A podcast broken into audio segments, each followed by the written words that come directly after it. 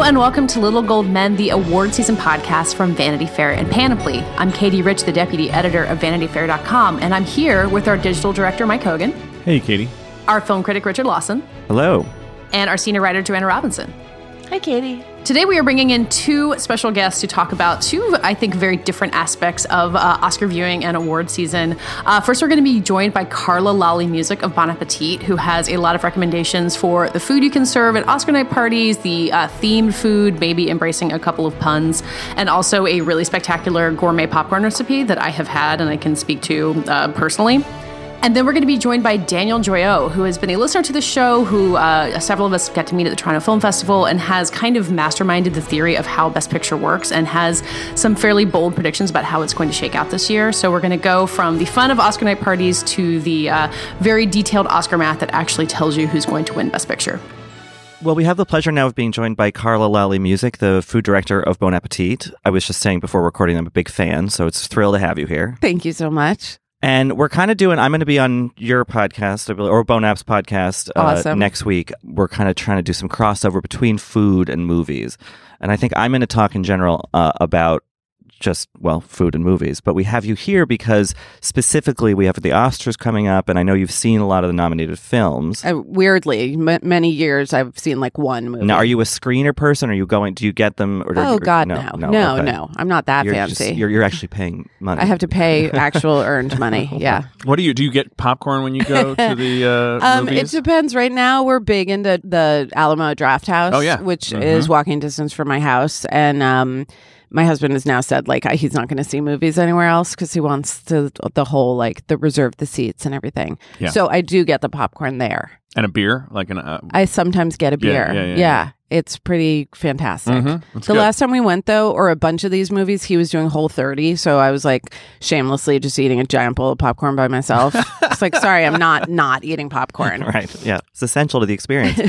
so you've seen a lot of the movies, and are you somebody who in the past has ever like had an Oscar viewing party or anything like that, and like I made themed I have. food? Yeah. I can't really remember though. Yeah. Yeah. I remember one year when I was younger, my my mom we she surprised us. We came home from some tennis lesson or something, and it was the night of the Oscars, and she had on the dining room table all this like kind of pun theme food. It was the year Titanic won everything. Wow. so since then i've kind of i think i've always imagined in my head the menu i would plan tied to each movie but i've never done it but maybe this year with some of your advice I do it every year, but I'm not saying that like it's great food, but it is pun food. So that's something that I Oh. do every year for the Oscars. This is amazing. Last year we did La La Lamb. We did Hidden Figs, Manchego by the Sea, and Hail Caesar salad. That sounds like a good meal, actually. Like it all goes together, kind of. Yeah, once you have your main, like this year, Lady Bird, I think makes the main really easy, or you could do like the roast for the post or something like that. But I know we're not here to talk about puns, we're here to talk about food. So Before we talk about pun food, is there like a guacamole for the Oscars? Right, like the like the Super Bowl is basically like guacamole day. There's got to be some thing on gourmet popcorn. It just seems Mhm. like the right way to go. And then the gold food, right you know, somehow tying something gold into it. Yeah, I don't know. I always start with popcorn. And champagne. Yeah, champagne is good. Mhm. And dip, I think like doing it, it's always so formal. You know, one year at Bon Appetit, we did for the Oscars all black and white foods to sort of mimic like black tie. right And so there was like onion dip that had like burnt onion powder on top of it and all this this like very elegant white crudité that was set on chipped ice and stuff. That was Mhm. cool. That was Wow. fun. Yeah. so that's what you're going to do this year i assume again at your home At my home. Yeah, all totally. the chipped ice and everything of all the nominated like films is there one that stands out to you that has like maybe the easiest food tie-in or i mean I mean, it might be easy and yet inappropriate because Call Me By Your Name, like all that stone fruit, you know, it's just like Yeah. right there. yeah yeah It's just there for the picking. Peaches and cream or something My dilemma about Call Me By Your Name is that, you know, it makes ripe peaches just look like the most delicious thing in the world, but this is not the season for them at all. Like, is I there- know. Are you just going to set yourself up for disappointment if you try to serve a peach at your Oscar party? Uh, for sure. They're like, they couldn't be worse right now, but you could do something. They also have the apricot juice, the apricot nectar at the very beginning. There's that scene. So the bottled like Sarah's or the apricot nectar that comes in a bottle, you could probably do a cool cocktail with. Oh, that's a good call. Yeah. Yeah. Like a peach Bellini or something. Yeah, that would be Mm. perfect with the champagne. Is there anything to be done with the soft boiled eggs? Well, I was thinking about that Yeah. as well because the eggs come up in Call Me By Your Name, but also in Shape of Water. I had a better idea for Shape of Water because they're hard boiled. So that's like just like deviled egg is just so obvious. But because he's a sea creature, I was thinking, you know, in Chinatown, the little tiny dried um, shrimp. Oh, that are- sure. Yeah. So you could like top every deviled egg with one of those little tiny shrimp to be like a little sea creature. Or some sexually suggestive herrings, you know, or something there to go, go. along with. Uh, I had said to Katie before we recorded that, like, well, well, obviously, Shape of Water, it's an easy tie-in with a fish dish, and she was like, Richard, it's about her falling in love with a fish, not her eating a fish. so the egg is it's a probably thin line, really. the egg is probably the way to go. And then the key lime pie too. Yes. Oh, 'Cause of there's course, that right, yeah. Terribly terrible guy in the pie store. So you could do key lime pie or key lime pie, key lime bars. You know, like lemon Yes. bars. Mhm. yeah, Yeah, you feel like you should eat key lime pie because poor Richard Jenkins can't go get his pie anymore after what happens in that movie. So you I have know. to eat it in his honor, you know, reclaim the key lime pie. Isn't it also like a really bad pie? It's terrible. In the, but in the film, right? Yeah. They're Yeah. sort of he's just eating it for that one reason. Okay. don't don't go out and make bad pie, listeners. make it make it well. You could have key lime margaritas. There you go.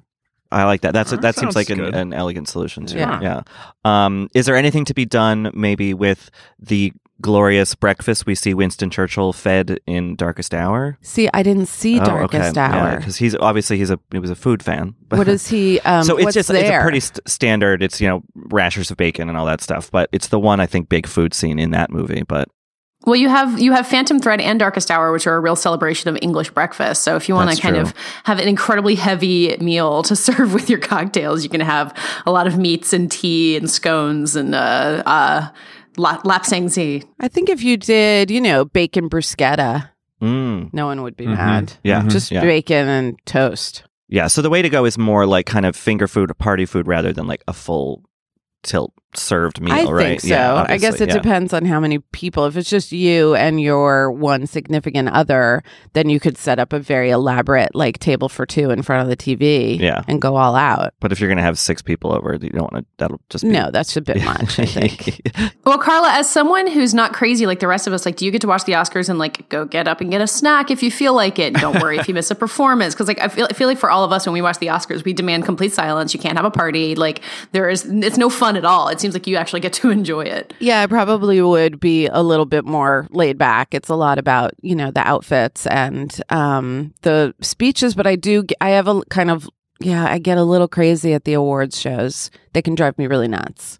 uh, like nuts in, in just in terms of I don't know, the self congratulatory, like thanking of every person you ever met. Yeah. Like, I think that this year probably they'll focus on having a statement, but so many years it's just like the litany of people. It's so boring. we can just probably accept as, as a blanket thing that everyone's going to thank Kevin Huvane, the agent, right? You know, maybe we don't Right. need to say Yeah. it anymore. Skip it. yeah. Right. Yeah. Uh, is there any food that goes with rampant displays of narcissism? Mm, that's a really good. something something with like a cake with like a shiny mirror finish. So you can just look at yourself. yeah, a lot of um the sparkler candles just in everything, Right. just going Mhm. off. Mm-hmm. That would be good. I was trying to. I was talking to Katie again. Uh, with three billboards outside of Ebbing, Missouri. Yeah. Is there any food native to Missouri? Is there any, is there food in that movie? All I could remember was them eating cereal. Oh, that's right. and like yeah, the, yeah. that scene where she throws the cereal at her son, like Right. to try to get him to crack up. yeah, that's right. That yeah. would be fun. You could make like a cereal bar. Well, Chex Mix, oh, there you go. do something on Mhm. Yeah, that. a Mhm. classic. Yeah. Or I just think of three billboards like just walking around your party with a wine bottle and no one's like totally sure what you're going to do with it. Just, you know, you might drink out Yeah. of it, you might throw it at somebody, just really uh, edge up the suspense at your party. So you've been to my house while I'm watching the Oscars, Katie, is what you're saying? Do you have any go-to kind of like party foods if you were going to have people over? Not not necessarily for Oscars, but I love nice meats and cheeses. Mhm. Olives, always. Some kind of marinated cheese, um, like feta. Some crusty bread usually makes people pretty happy. So that sounds like what you're saying is it can be pretty simple. Like we don't have to take uh, go overboard just because it's the Oscars. Like the food that makes people happy at one party is going to work for Oscar night. I would think so. I mean, I would definitely try to get some movie theme thing in there, you know, even if it's chipped ice and like give everybody a plastic cup right, yeah, and get soda. Yeah. The Shape of Water. Is that what you call your ice bowl? I think that you have to just serve everyone their drinks out of a elaborate teacup, and then you drag your spoon across the edge of it and see if Yes. you hypnotize anybody. Oh, there you go. That seems like almost a simpler, like the simplest thing to do. Is you don't serve any special food; you just have the teacups. Mm. yeah, you just hypnotize everyone to thinking you, you gave them good food. You could also give everybody um, their party food in the brown paper bag that she brings to work in the shape of water. You know, her little like Oh, to go yeah. Mm-hmm. lunch. That's Or you could do a severed finger thing and just get it more. a biscotti or something. Or Severed like- finger food.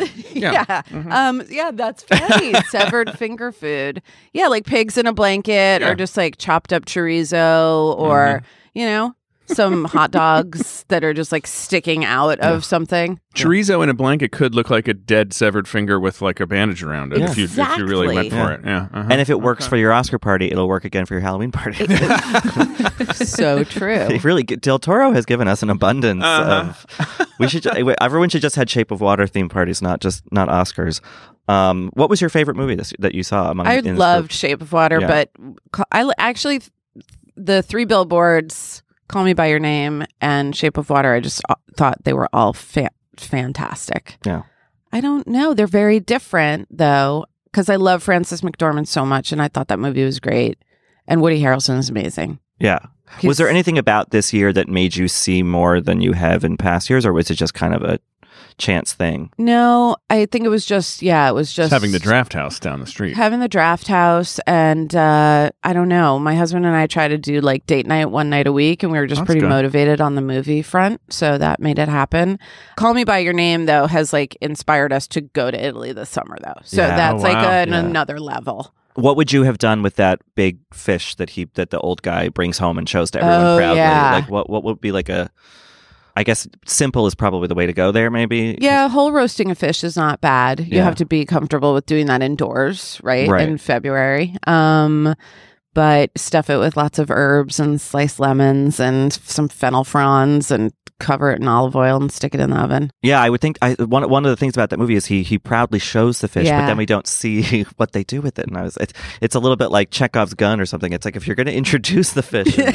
Act Two or whatever, we got to see it. Yeah. Carla, do you worry about your vacation to Italy not being as delicious as in the movie? Because the, the whole power of that movie is that it makes it seem like you know so surreal and magical that it can never be recreated. Like, are, are you just going to have to eat so well to make up for you know not having your first romantic love at the age of twenty in a beautiful mansion? I think the thing that ruins Italy and in comparison to that movie is that they didn't have devices. You know, there's no there's no phones and there's no screens and there's no kids on iPads and so those kinds of weird dreamy buzzy days with the bees and the hot air where you're like fall asleep with a book on your face like that was the thing that I think is so hard to recreate now. Um, that made me like the most maudlin, probably.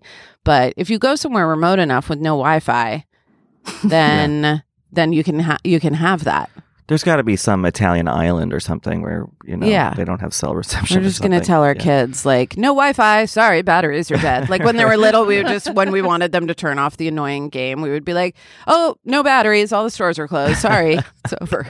That's a good strategy. Or just be like, you know, they're illegal in Italy or whatever. I don't know. yeah, yeah, yeah. They don't have that here. Sorry. That's not a thing.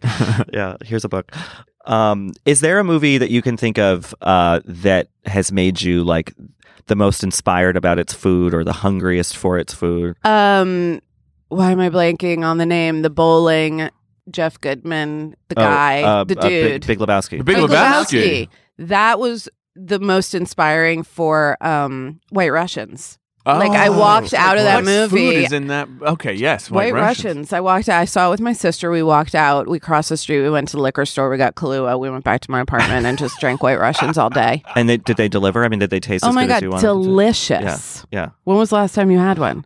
I don't, I don't know that I've ever had one. Oh my god, it is Something about dairy and liquor has time. always. Yeah, it's pretty weird. Yeah. But mm, I, when I was a teenager, my uh, we asked my friend's older brother to get us booze, and as a joke, he came back with peppermint schnapps and Zima. and then he said, "But with the peppermint schnapps, you can get some chocolate milk, and it's called a peppermint patty." And we were we at sixteen or whatever, we're like, "Great idea, not great idea." Not a great idea. I think you have to be a little older to appreciate the dairy and liquor combination. Just one. Yeah. Carla, I have uh, one last question to kind of bring it back full circle. You mentioned gourmet popcorn at the beginning, and I, you know, had the one at the Alamo Draft House, but you, there's a million different ways you can make it at home. What are the ideal gourmet popcorn toppings? Oh, well, the way that I make popcorn is just, I think, the most delicious way. Um, so I pop it in coconut oil or ghee or olive oil, it doesn't really matter. And then drizzle it with more olive oil when it comes out. And then it's nutritional yeast, black pepper, kosher salt, and um, Aleppo pepper. With Mm. is just a little more mild if you can't use any mild dried chili, and it is more delicious than Doritos. I swear to God, Wow. it is so good. Nutritional. So you're yeast. sto- you're stove popping it like stove Yep. top. Yeah. Yep, Okay. regular. Yeah. I mean, you could do it in the microwave, I guess, and then And dress then- it. But I did do a taste test with microwave popcorn. It's just not as good. No, and I feel like it's harder to control the the burn to not burn ratio. Right? Do you Yeah. like? Are you like a burnt kernel person? There are those people. Uh no, because I feel like it infects the whole Uh-huh. batch, right? Yeah. So I much prefer the the laborious. yeah, know, I like a stovetop. high. Like, there's no greater satisfaction than popping every kernel. You know, when you get to the Yeah, bottom and you're like, I nailed I it. did it. Yeah, it's like you won an Oscar. You Yeah. can give a, an acceptance speech. Thank you, Kevin Huvane, for this popcorn. exactly. I guess if you didn't have or don't like nutritional yeast, you could do grated parm, which would be What does um, the nutritional yeast do to? It's like a cheesy umami Oh, okay. Flavor. okay. It's it's finger licking good. It's good. It's really good. Well, now I want to try this. I mean, Great. I, I'm I'm chained to my computer during the Oscars, but you know. Maybe the day after. Yeah, the day. I'll just have a little yeah celebration. well, Carla, thank you so much for coming in and Thanks doing for this. Um, having me. Yeah, and people can find you on the YouTube channel that I love. You're also doing tons for the magazine, and everything, right? Yeah. Are you on Twitter? Um, I am Lalli Music on Twitter and Lalli Music on Instagram, which is where most of the food stuff Of- is well, happening. yeah, that would that would make sense. Yeah, Um, on but Twitter, I, am like ranting and raving about random topics that I get mad about might- all day. People might want that. Um, but I highly recommend the YouTube videos. They're great um, and really informative and fun. So, Thank and you. Carla, thanks for being on. Thanks so much, Thanks, Carla. Thanks. This year, I'm going to eat better and spend less time and money at the grocery store thanks to Butcher Box. Butcher Box is the meat delivery subscription that gives me more time for what matters most. Each month, they send a box of the highest quality meats for a better price in the grocery store, which gives me more time to spend cooking and sharing delicious meals with friends and family. Each month, ButcherBox ships a curated selection of high quality meat right to my home. All meat is free of antibiotics and hormones. Each box has 9 to 11 pounds of meat, which is enough for 24 individual meals. It's packed fresh and shipped frozen and vacuum sealed so that it always stays that way. I can customize my box or go with one of theirs. Either way, I get exactly what I want. ButcherBox is really the most affordable and convenient way to get healthy, humanely raised meat. With ButcherBox, you get the highest quality meat for just about $6 a meal. And they even have free shipping nationwide, except for Alaska and Hawaii. So start your year off right with up to 10 pounds of free meat. For a limited time, ButcherBox is offering new members their ultimate keto bundle when you sign up today. That includes one pork butt, two pounds of ground beef, and three pounds of bone-in chicken thighs for free in the first box by going to butcherbox.com slash cadence. That's butcherbox.com slash cadence.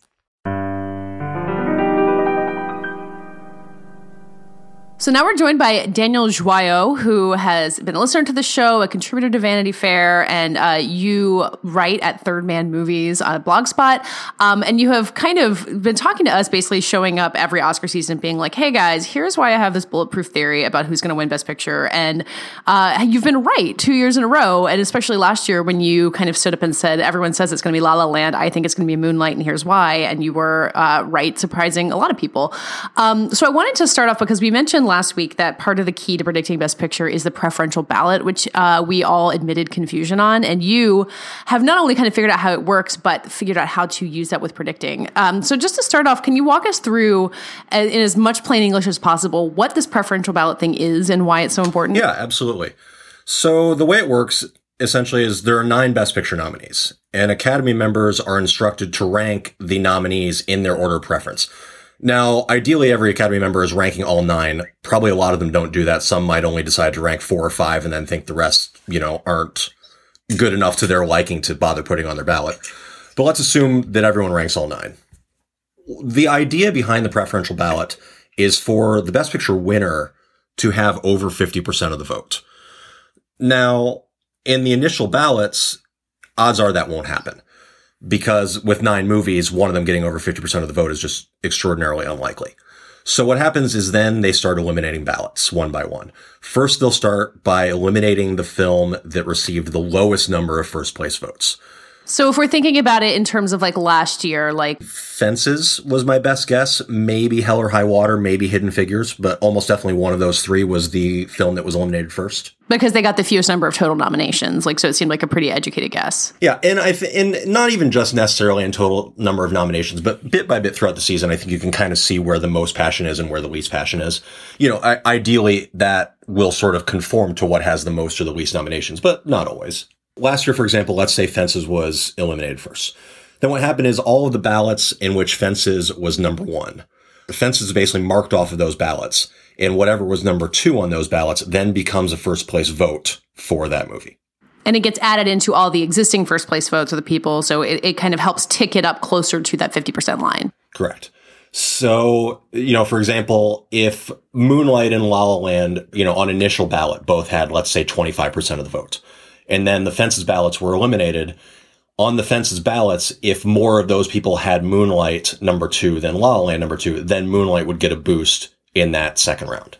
While we're on this portion, what do you see as the as the eight and nine movies this year? The post, maybe. Well, yeah. So this year is tricky because I think in most years you can do a sort of three tier best pictures. You know, that these are the top contenders, these are the middle contenders, and these are the ones that are extremely unlikely to win. This year is weird in that I think we have sort of five top contenders and then four not so much contenders. Of the four lesser contenders, which I think most people would agree are in some order the post Darkest Hour, Phantom Thread, and Call Me By Your Name, I think it's difficult to try and suss out what would actually get the lowest number of first place votes. You know, you can say the post because the post only has two nominations, and that's, you know, at least semi logical. But the post, I think, will have a lot of appeal to the sort of steak eater crowd of the Academy. And, you know, that might be a larger number of people than we're really factoring in. Yeah, and then you get something like Phantom Thread, which was kind of a surprise nominee, but then it's gotten all this buzz since then. And, you know, it's opening in more theaters, so it feels like there's energy behind it, and it got the surprise Best Director nomination, and you can kind of continue with logic for all of the nominees Right. in that way. Don't tell Katie this, but I think it's the darkest hour. Yeah, I mean, I think there's a very good chance the Darkest Hour this. is the first ballot eliminated.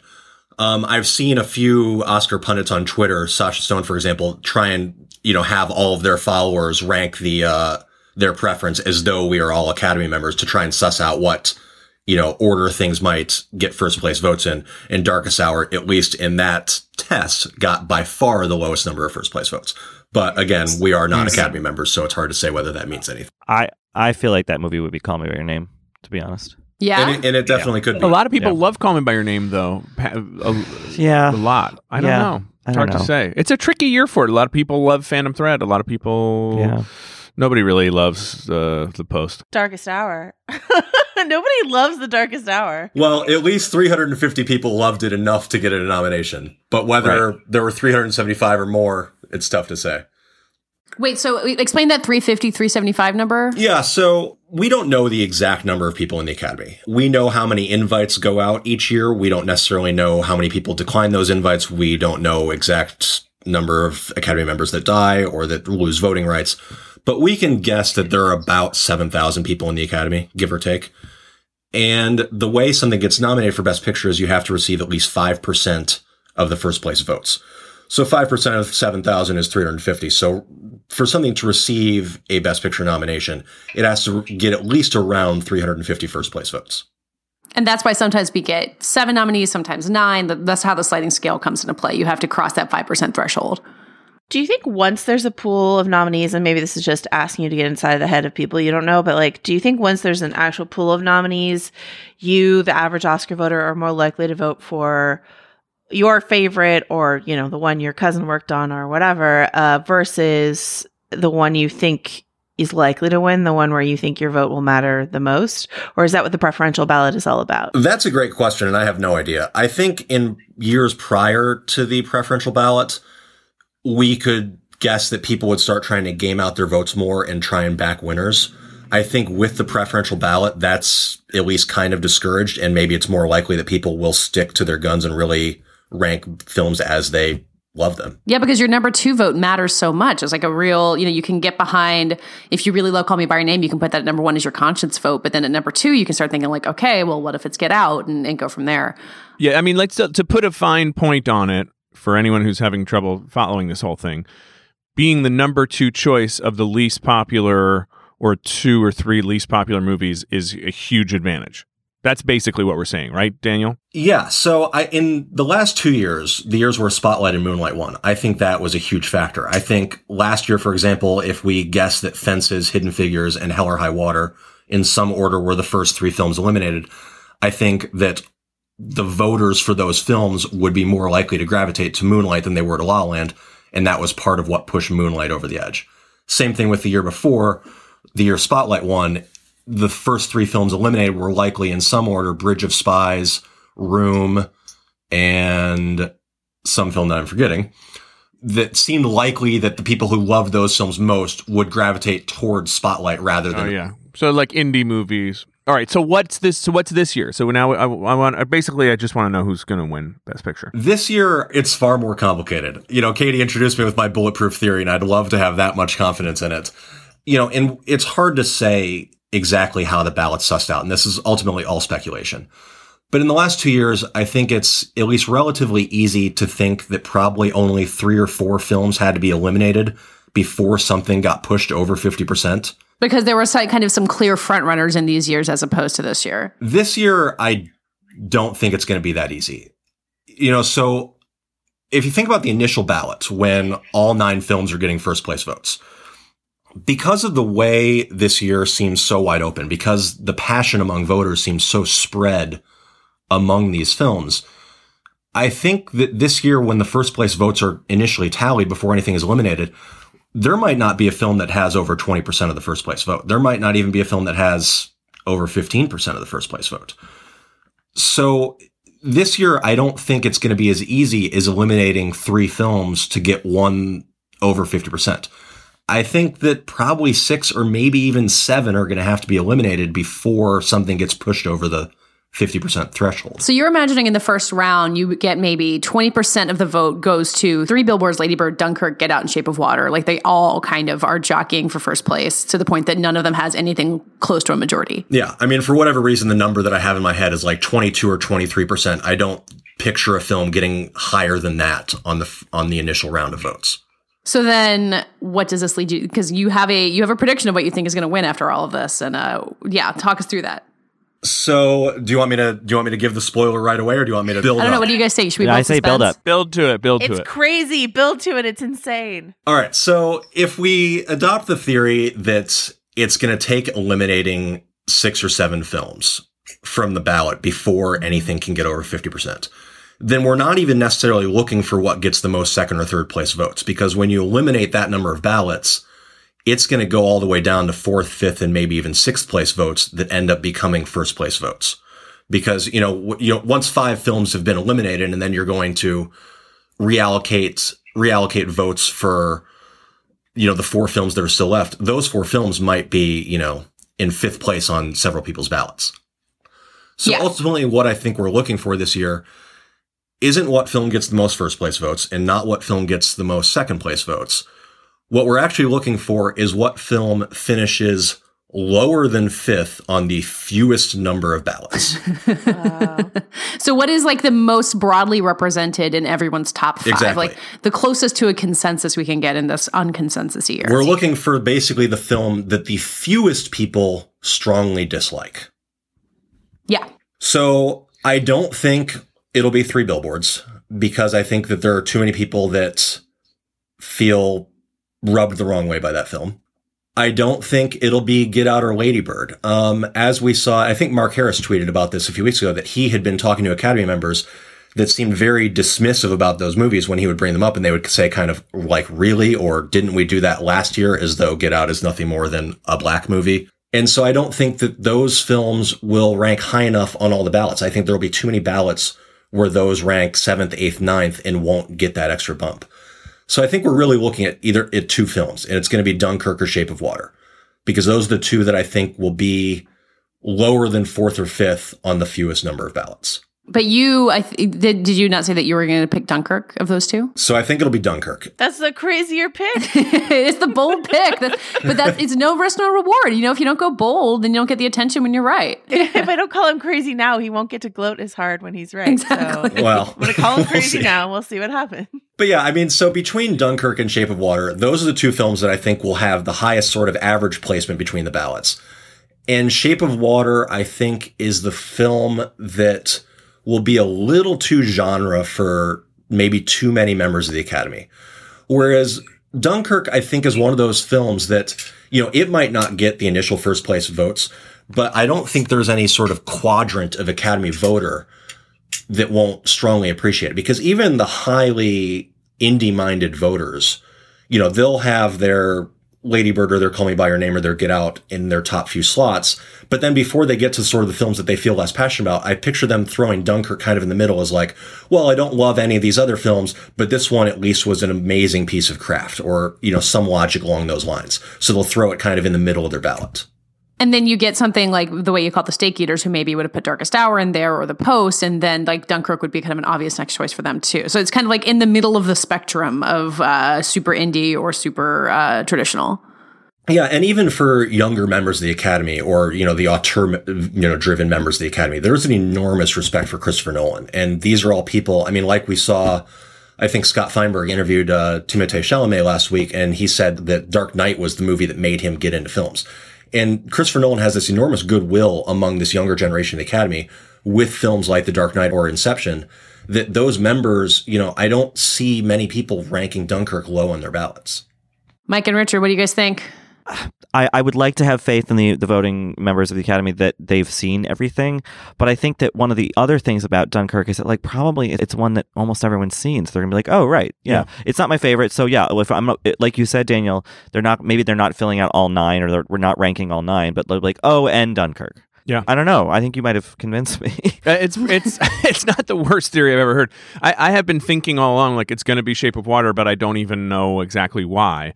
But I was with a group of people last night who are pretty smart, and and just about everybody at the table was just like, I don't get Shape of Water, and and I have felt that way too. And then I know, you know, my aunt is a SAG member and uh, a casting director, and she was like, I adored it, and I know there are people like that, and there are people like that in the Academy, but it does seem to be another one of those ones where it's got a small group of passionate people and then a lot of people scratching their heads over it. I think he'll. I still think he'll win director, but I, I it's it's not the worst theory, Daniel. uh, basically, like the one that kind of everyone's sort of like, yeah, that was pretty good, um, and that everyone saw uh, could somehow kind of sneak out of the pack. I'm starting to feel like The Shape of Water is like the cilantro of this award season, where like either you have the genetic thing where it tastes like aluminum, or like it tastes like a delicious herb to you. Because yeah, it's it's a crazy divide because it's not like an, a divide along intelligence lines because there are perfectly like brilliant people who love film who think Shape of Water is great. So I, I don't get it. Here's what I'll say about Daniel's bonkers theory. I hope it's right. I hope it's right. I hope it's right because the surprise of last year was so fun and interesting and sad for some people, but like mostly really interesting. And I would like no one's going in thinking Dunkirk's going to win except for Daniel. So I would love for him to be right. Well, I think of the th- of the best picture nominees in basically three tiers. I, I think that there are four films that won't win, and, and those are The Post, Call Me by Your Name, Darkest Hour, and Phantom Thread. Then I think there are sort of three shadow contenders that you know I would not be shocked if they won. I just don't think they have a great chance, and that's Get Out, Lady Bird, and Three Billboards. And then I think Dunkirk and Shape of Water are the two real contenders that I, I would be genuinely surprised if it's not one of those two films. But let's do just to be clear, like most people would not agree with you. Most people would put Dunkirk in that maybe rank. And Shape of Water, uh, Three Billboards, Lady Bird, and Get Out have been kind of up at the top. I mean, I, I've been think saying here that I, I think Three Billboards has a bunch of problems, including not the director nomination and the fact that Fox has both. Uh, Fox Searchlight has both uh, Shape of Water and and Three Billboards. I hear people say, "Oh, Lady Bird, it's fine. It's a coming of age movie," and Get Out, "Oh, it's good, but like you know, it, it doesn't really hold together ultimately as like a great film. It's like a really fun movie to watch." Um, so as but you know, the rap on Dunkirk is it's a bunch of indistinguishable young people running around and we don't really know who the hell any of them are. So I mean there's this there's a rap on all of them. So but I, I do like the the theory of backing into it. Somebody is gonna back into it this year. It does seem yeah, that way. and Mike, you made a great point a minute ago when you were talking about your conversation with people over Shape of Water. Is that that's a movie that a lot of people just don't totally get, and I think Lady Bird and Get Out are also in that group that some voters just kind of don't really get why people are going crazy over those films. Whereas Dunkirk, I think, you know, at the very least, it's a film that there kind of isn't anybody that doesn't really get what it's doing. Everyone admires it. Whether they admire it distantly or, or for, it seems like everyone distantly admires it, frankly. I think you guys are all really uh, underestimating the uh, amount of Academy members who are uh, huge Harry Styles fans. yeah. You you have a whole uh, a Slack group with them, right, Richard? You've been you've been rallying them. Um, this is I, I'm in the Academy, guys. I think the Daily Beast ran the first anonymous Oscar voter ballot conversation yesterday, um, where the person was just like, "I didn't get Dunkirk. Sometimes it was day and sometimes it was night. I also didn't know it was in France." And I, I I'm curious about how many of those people there are. Those columns every year are terrible. Or I guess that was an interview with Michael Musto, but like that person just sounded like a true monster and was saying, "I just don't understand why Get Out was the political statement of the year." and it's like, you don't really. Um, but and they said they saw Darkest Hour five times. Yeah.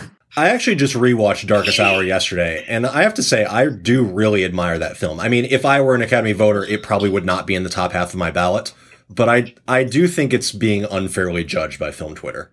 Yeah. I, I I saw it second time through. I liked it a lot more. By the way, uh, you got to use subtitles. This is gonna. This is a movie that requires subtitles, and then it's really good. Same with Dunkirk. I just feel like I've made an enemy of Daniel by calling him, calling his theory crazy and the Darkest Hour not good. So um, not at all. Not at all.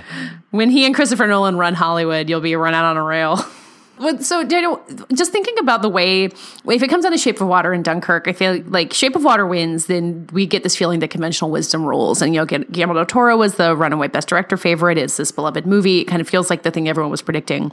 And I want to root for Dunkirk because of the way that it would upend all of that in the same way that Moonlight did. I think last year this was such a surprise and we were all kind of like how do we predict oscars anymore? What do we know anymore? And it's been really healthy for all of us to really question our assumptions about what an oscar movie is. And it's funny because dunkirk looks like so much of an oscar movie and it checks all the boxes which is why we were predicting it for months. But i would really like it if we all just kind of had to step back again and be like hey we still don't really know what this new academy is. This whole system is complicated, and that's what makes it really interesting and gets us really interesting winners. Yeah, I agree. And we have to remember that with Best Picture, what we think of as conventional wisdom really only goes back seven years because that's when the ballot system wildly yeah. changed. And you know, we could it, you could argue that our conventional wisdom really only goes back two years because that's when the makeup of the academy started dramatically changing. So, you know, we're just still in an era where there is an incredibly small sample size to deal with in trying to suss out how all this plays out. Also, I'm just pulling for Christopher Nolan. You want the guy to have a win. And it's interesting, best director this year, you know, between Del Toro, Christopher Nolan, and Paul Thomas Anderson, those are three different directors that have, you know, almost 20 years of an entire generation of people saying this is this is one of our guys. So so we just have to guess how many people in that generation are actually in the academy at this point. Exactly. Well, by the way, uh, one other th- potential advantage for um, Dunkirk is how many people in Hollywood have worked for Christopher Nolan. Uh, or how many people in the academy? Probably a fair number, and assuming that they are proud of the work they've done, and he isn't a complete asshole on the set, which I have no reason to think, then um, they that that's a, that can be an advantage. And you know, one thing that we don't know about Dunkirk, and that we don't know about the academy in general, is we take for granted that people in the craft branches, that, you know, the editors and the cinematographers and the sound guys will vote for only things like Dunkirk or things like Shape of Water. But it's, it's hard to have that kind of narrow minded mentality. I mean, there might be a lot of sound guys out there that think that, you know, Call Me By Your Name was the best film they saw last year. Call Me By Your Name has great sound design too. That's true too. The, there's this mentality to think that the people in the craft branches will only respond to films that, you know, really utilize all of the, all that craft branches have to offer. And that's just not necessarily true. And we can't go in with that mentality. So Daniel, when you wrote about La La Land and Moonlight last year, you said if you're betting, if you're putting money on the Oscars, put it on La La Land. But here's why I think Moonlight will win. Do you have a similar thing for that? Would you tell people to put money on one thing even though you're predicting another? Uh, I would say I'm generally uncomfortable with people putting money on my predictions anyway. if you're putting money, I think Dunkirk and Shape of Water are both worthy places for your money, and I wouldn't necessarily want to guide you to one or the other. But if you're just putting your your predicting abilities on the line, then I would say go Dunkirk. Daniel, thank you so much for joining us. Uh, you've been writing writing for Vanity Fair, but and people can find your blog. Is there anywhere else uh, people should look for you online and see more of your work? Um, I'm actually working on a piece for The Verge right now that should be up in a week or two, probably. Awesome. Uh, well, thank you so much for joining us. Thank you so much. It's been a pleasure. Thanks, Daniel. Thanks, Daniel. Thanks, Daniel.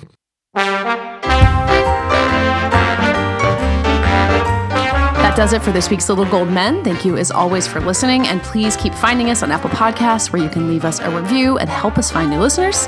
You can continue finding all of us at vanityfair.com, and we're on Twitter at Little Gold Men, and you can find us all on our own. I'm at Katie Rich, Mike, Mike underscore Hogan. and Richard, Rylaws, buy my book. and Joanna. She wrote this. Buy Richard's book. Thank you. This episode was edited and produced by Danielle Roth. And this week's award for the best description of how to listen to Little Gold Men goes to Carla Lalli Music. I sometimes get a beer. Yeah, it's pretty fantastic.